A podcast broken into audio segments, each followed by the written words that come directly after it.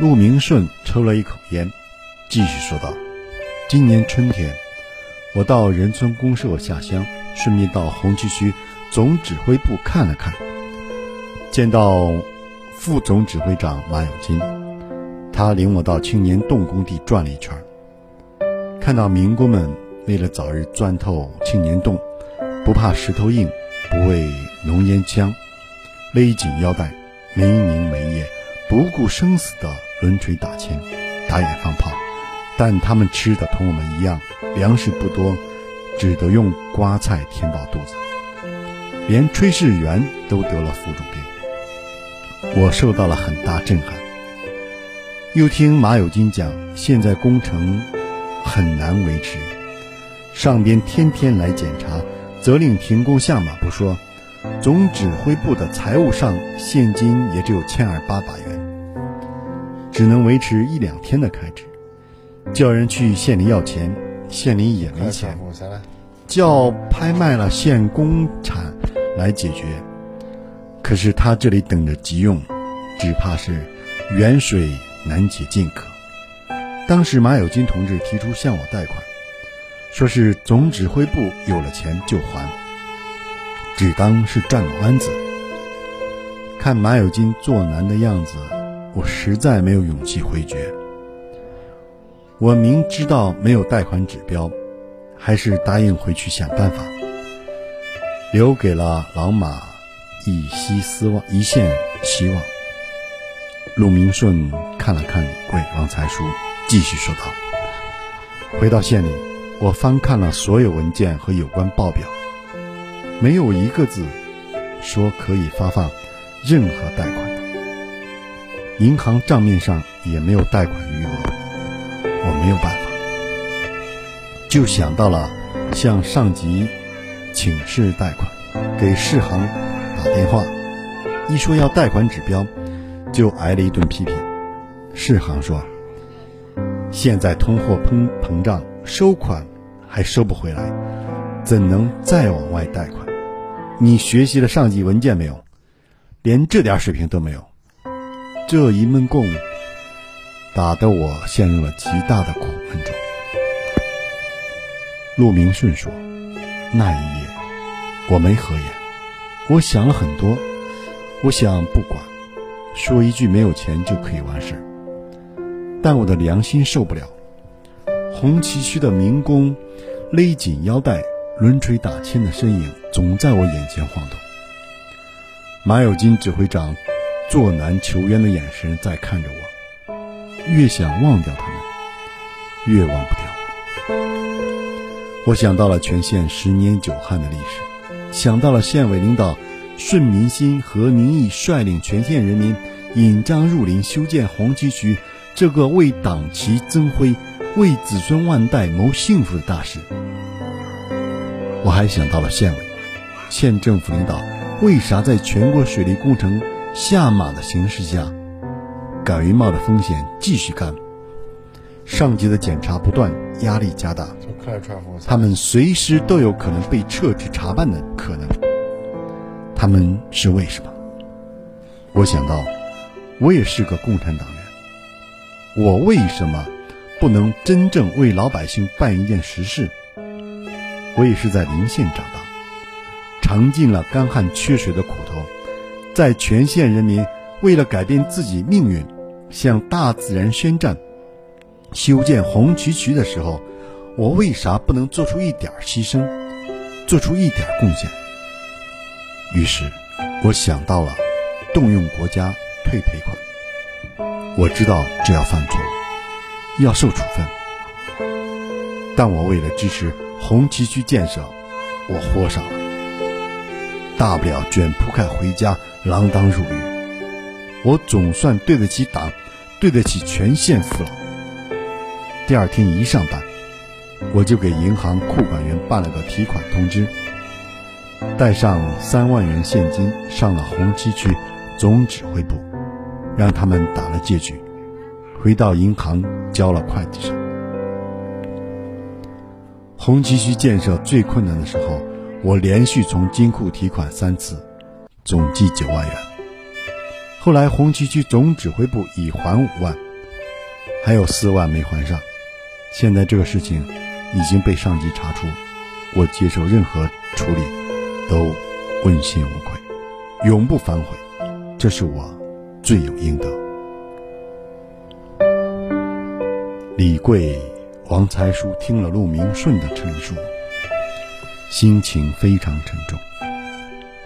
三个人沉默了老大一会儿后说：“李贵说，你做的这件事可咋说呢？从国家金融法规讲，你破坏了国家金融管理政策。从省市行的来头来看，处理是不会轻的。”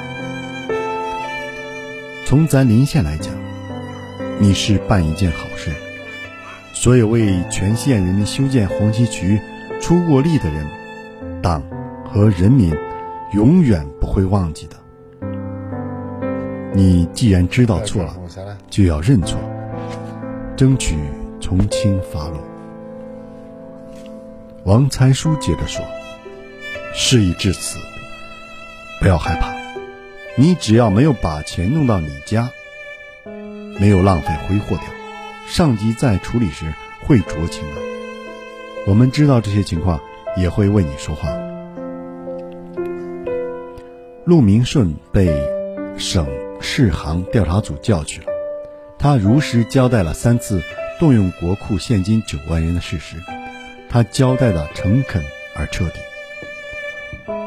洛山不相信。怒目满脸的呵斥，不止这些吧？我们都已掌握了情况，你想瞒也瞒不住。还是竹筒倒豆子，都说了吧，别让我们挤牙膏，那样太费事了，对你也不利。没有了，就这些。陆明顺斩钉截铁的回答。还有吧？情况我们都掌握了，你就不要心存侥幸了。洛山煞有介事地说：“陆明顺心里坦然地说，有的我都说了，再也没啥说了。”谈话陷入僵局，省市行调查组的同志面面相觑。陆明顺稳稳地坐在椅子上，一动不动。过了老大一会儿，洛山又笑了问。那么你就先说说，谁叫你动用国家退赔款的吧？谅你一个人也不敢。与谁研究商量？是谁给你撑腰做主的？他明显是要把矛头指向县委主要领导。陆明顺响亮的回答：“我与我自己商量，我给我自己撑腰，和别人没关系。”若山笑道：“你还年轻，要为自己前途着想，不要在错误面前充好汉，自己受处分，别人升官，你图啥嘞？”陆明顺满脸不高兴地说：“共产党员光明磊落，有一说一，有二说二，到任何时候也不能信胡信口胡说，血口喷人。”若山不高兴了，收住笑脸。说给你个台阶你不下，你硬往自己身上揽，会有你好果子吃吗？今天就谈到这里，你回去好好想想吧，想明白了再来说。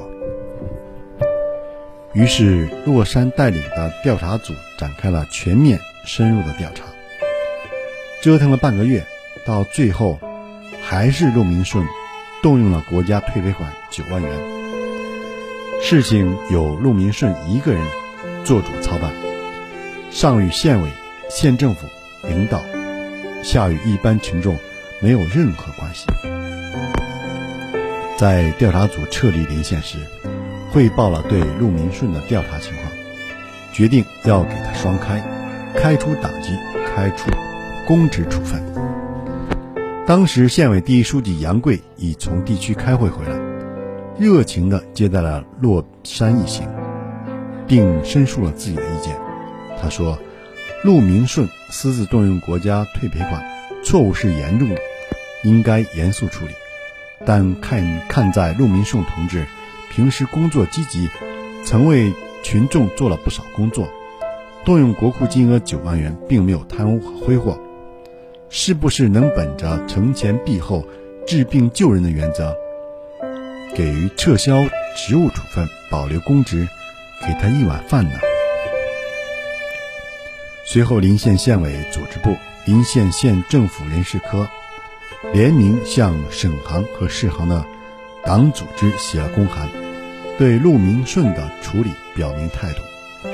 最后，省行同意了临县县委的意见，给予陆明顺同志撤职、撤销职务、调离银行系统的处分。事后，杨贵找陆明顺谈话。勉励他放下包袱，轻装上阵，当一个勇于犯错也敢于改正错误的优秀共产。